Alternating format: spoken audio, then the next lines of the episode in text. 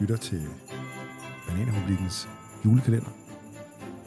Vi er i gang med juleuhyggen, tror jeg, vi kan sige det, fordi vi hører jo om den her uheldige julemus, advokat, skatteadvokat Eduardo Vistisen, der startede med at være den mest vindende advokat nogensinde, skatteadvokat, og nu er virkelig kommet i uføre, fordi at han har gjort gældende, at landsretten ikke kan finde ud af at læse, dommen, læse øh, loven ordentligt, og øh, har klaget over en dommer til den særlige klageret, og han er blevet værfet af med det, vi kalder svinestreg nummer et, altså fået en afgørelse for den særlige, særlige klageret, hvor der ikke er nogen begrundelse.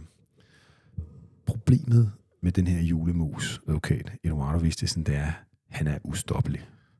Han klager selvfølgelig videre, han klager til højesteret, det kan man. Det er faktisk en af de få måder, man kan komme til højesteret direkte. Det er, når man klager over dommere. Ikke fordi det skal være en opfordring til jer, men øh, det er det, som øh, han gør, og nu skal vi øh, tale lidt om den her højesteretssag.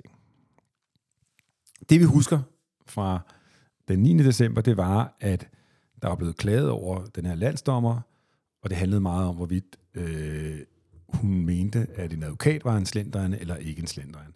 Og det tog den særlige klageret ikke rigtig stilling til. De kom med den her øh, afgørelse, hvor der ikke var nogen begrundelse for det her forhold, som ligesom var hovedtemaet i sagen. Så bliver der klaget over det til højesteret. Der bliver der gået lidt mere øh, sige, juridisk til værks, fordi man begynder faktisk at kigge på, hvad er det for nogle regler og proces, der styrer sådan en klageproces over en dommer. Der står der, at, at øh, det, der står i retsplejelovens paragraf 49, der står, hvis bestrider dommeren rigtigheden af den givende fremstilling af de faktisk baserede. Altså hvis dommeren er uenig med det, man klager over, så fastslås sagens sammenhæng efter reglerne i kapitel 67 og 68 med de fornødne lempelser, for så vidt klageretten finder det nødvendigt. Og så skriver vi, at altså landsdagen har jo bestridt, at hun har kaldt Vistisen en slendrian, øh, og derfor så er opfattelsen ligesom, at så skal man jo videre og undersøge det her med den måde, det er beskrevet i loven, altså efter kapitel 67 og 68, og det er jo der, hvor at man faktisk går ind og undersøger sagen, som om det var en straffesag, og prøver at afhøre folk og finde ud af, hvad er det egentlig, hvad er op og ned, hvordan faldt det her med slendrian. På det tidspunkt har højesteret ikke øh, bedt om, at der blev fremlagt øh, nogen optagelse fra det passerede, så der ligger ikke nogen optagelse på det tidspunkt omkring, øh, hvad der egentlig helt præcist er blevet sagt. Den kommer først senere øh, for højesteret, da højesteret beder om det. Der var jo også andre vidner til stede, man kunne have afhørt. Det vil man heller ikke gøre. Og det, man generelt kan sige om de her sager, det er, at øh, der bliver ikke rigtig ført noget øh, bevisførelse omkring det. Det er ligesom om, at der ikke er nogen interesse for højesteret i at finde ud af, hvad der er op og ned.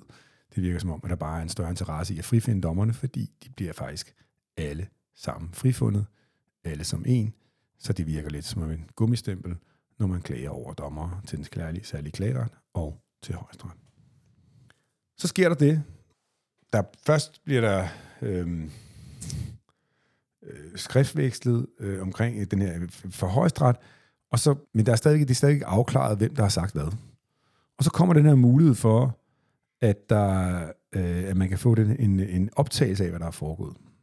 Det siger højesteret, at det vil de gerne. Øh, først kommer der en transkribering, som det hedder, altså en, hvor, man, hvor det bliver skrevet ned, hvad der er blevet sagt.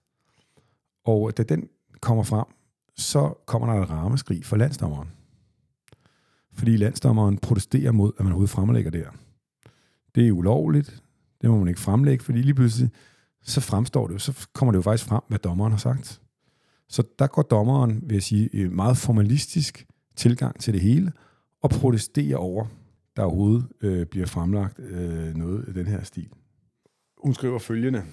Øh, jeg bemærker, at jeg ikke har meddelt tilladelse til den lydoptagelse, der er foretaget under retsmødet.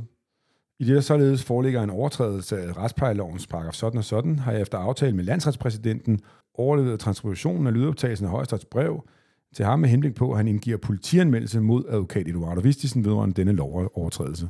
Så hun starter relativt aggressivt. Altså, vi klager over en dommer.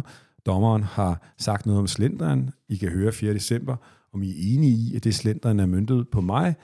Og da man så prøver fra, og hun kan ikke rigtig huske, hvad der er sket, siger hun. Ah, men det var noget med slenderen, men det var ikke mod Eduardo Vistisen. Så da der så kommer en optagelse om, øh, hvad der er blevet sagt, så ej, det protesterer jeg imod, det må man ikke fremlægge, og i øvrigt så kommer der lige en politianmeldelse mod den advokat, der fremlægger det her bevis, fordi man skal jo finde ud af, hvad der er sket, og det viser ligesom, det måske viser meget godt, hvordan fronterne bliver trukket op mod hinanden, altså at øh, hun prøver den 30. juni 2020 at køre mig fuldstændig over, det kan I også høre, øh, og mine klienter, i en meget vigtig sag, og så da man ligesom tager hende øh, med hænderne i jule, kleine dåsen, for det er jo jul, så, så begynder hun lige pludselig at angribe endnu hårdere og politianmelde en. Og det viser jo måske, at dommere er mennesker, ligesom os andre, også når det er jul. Og hun siger yderligere her, af principielle grunde finder jeg, at det ikke bør tillades advokat Eduardo Vistisen at fremlægge en sådan lydoptagelse eller en transkription heraf. Jeg vil ikke undlade at kommentere på transkriptionen. Og så prøver hun ellers at forklare sig ud af den her transkription, som der er. Så alt i alt må man nok bare sige, at dommere er lige så meget mennesker som os. De begår fejl ligesom os. De kan heller ikke lide at blive taget med fingrene i jule, Clay K. kleine Dosen. Og det er nok, der er nok en lille smule sandhed, når tidligere advokat Harlang siger, at dommere er hævngærige. Og er det her grunden til, at advokat Vistisen er havnet i det uføre, han er havnet i? Se, det skal vi blive klogere på i det næste afsnit af julekalender.